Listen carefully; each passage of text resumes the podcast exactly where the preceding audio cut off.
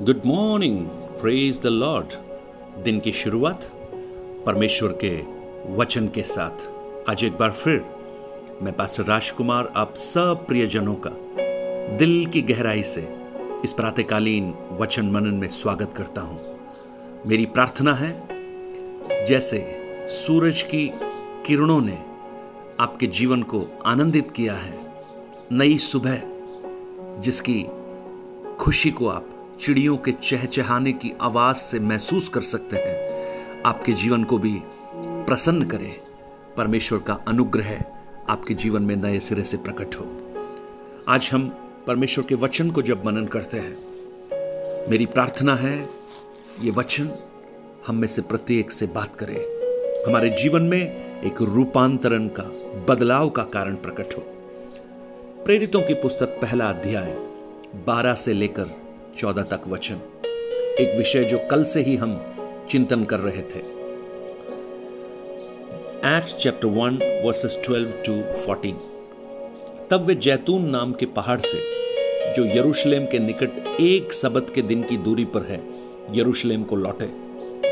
और जब वहाँ पहुँचे तो वो उस अटारी पर गए, जहाँ पत्रस, योहन्ना, याकूब, अंद्रियास फिलिपुस थोमा, बर्तुलमाई, मत्ती, हल्फाई का पुत्र याकूब शिमोन जेलतिस और याकूब का पुत्र यहूदा रहते थे। ये सब कई स्त्रियों और ईशु की माता मरियम, उसके भाइयों के साथ एक चित्त होकर प्रार्थना में लगे रहे।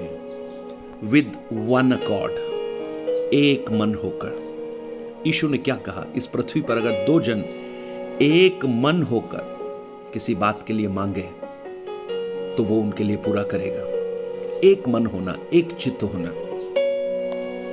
ये एक चित्त होना, एक मन होना, इस बात से साबित नहीं होता कि दो लोग एक कार में बैठकर जा रहे हैं, या दो लोग एक मोटरसाइकिल पर यात्रा कर रहे हैं, या कुछ लोग एक बस में यात्रा कर रहे हैं। ये एक चित्त होने को नहीं दिखाता।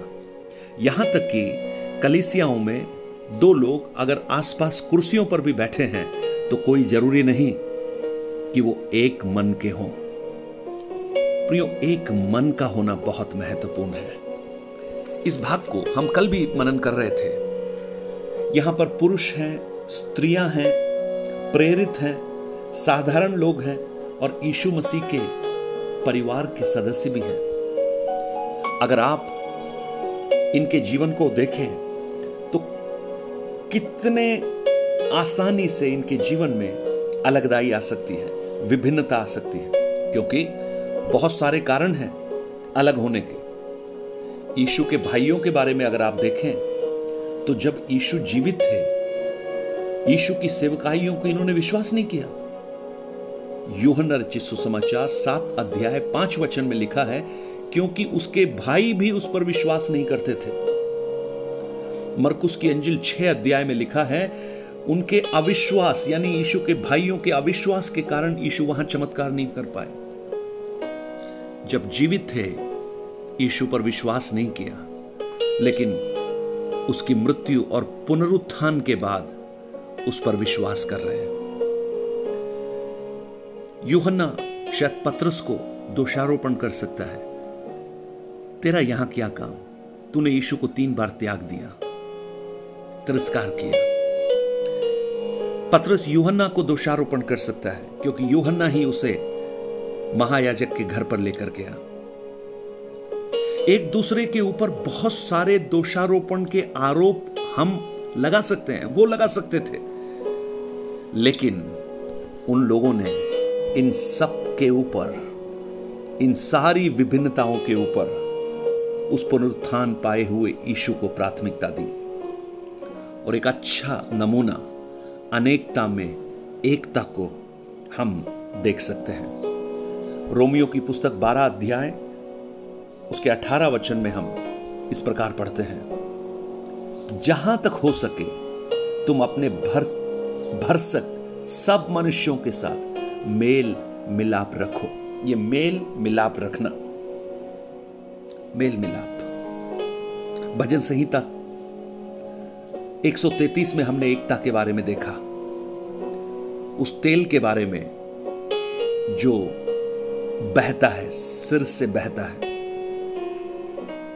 उस तेल को, उस अनॉइंटिंग ऑयल को अगर हम देखें, वो पाँच चीज़ों से मिलकर बनाया जाता है। और जब ये पाँच चीज़ें अलग अलग होती हैं, वो गंधरद, सुगंधित अगर, तज, जलपाई का तेल ऑलिव ऑयल ये अलग अलग जब होती हैं तो इनका कैरेक्टर अलग होता है।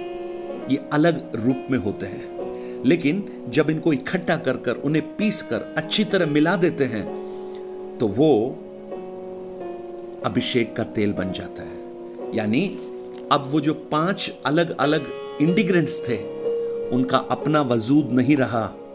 वो मिक्स हो गए, एक साथ हो गए। अब गंदरस ये नहीं कह सकता, मेरा खूबी ये है। सब एक है। अभी इनको देखने से समझ में नहीं आता। वो है एकता जो अंदर से आती है। आ, ये जोड़ना बहुत मुश्किल है। जोड़ना। अलग करना बहुत आसान है। तोड़ना बहुत आसान है। आपकी हट धर्मिता आपका अहंकार आपका ईगो आपकी जिद ये सब चीज़ें तोड़ सकती हैं। आपका घमंड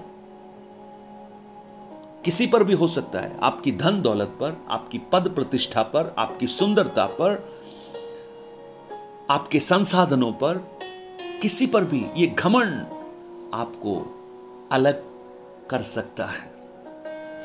लेकिन जोड़ना मुश्किल है। मैं आपको एक उदाहरण देता हूँ।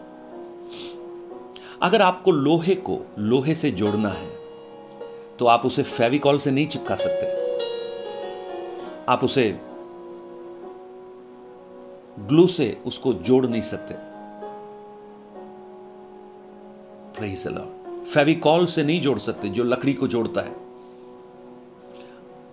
अगर लोहे को जोड़ना है, दो लोहे के धातुओं को अगर जोड़ना है तो आप लुहार के पास जाएँगे, आपको समझ में आएगा।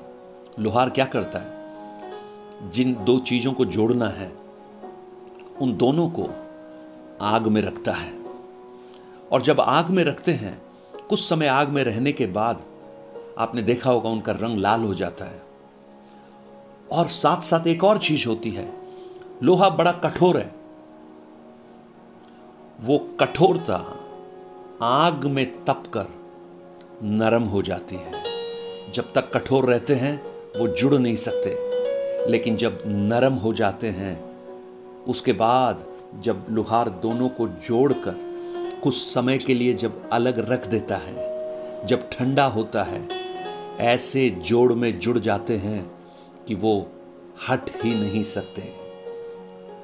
यानी आग उनकी कठोरता को दूर कर कर उन्हें नरम करने में और जुड़ने में मदद करती है।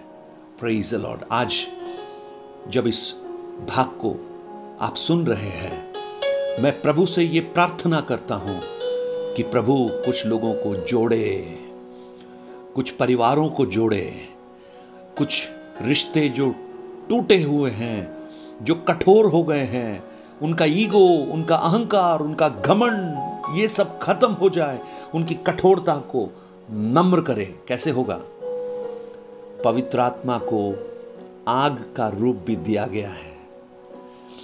प्रेरितों की पुस्तक दूसरे अध्याय में, आग की सी जीवें फटती हुई दिखाई दी।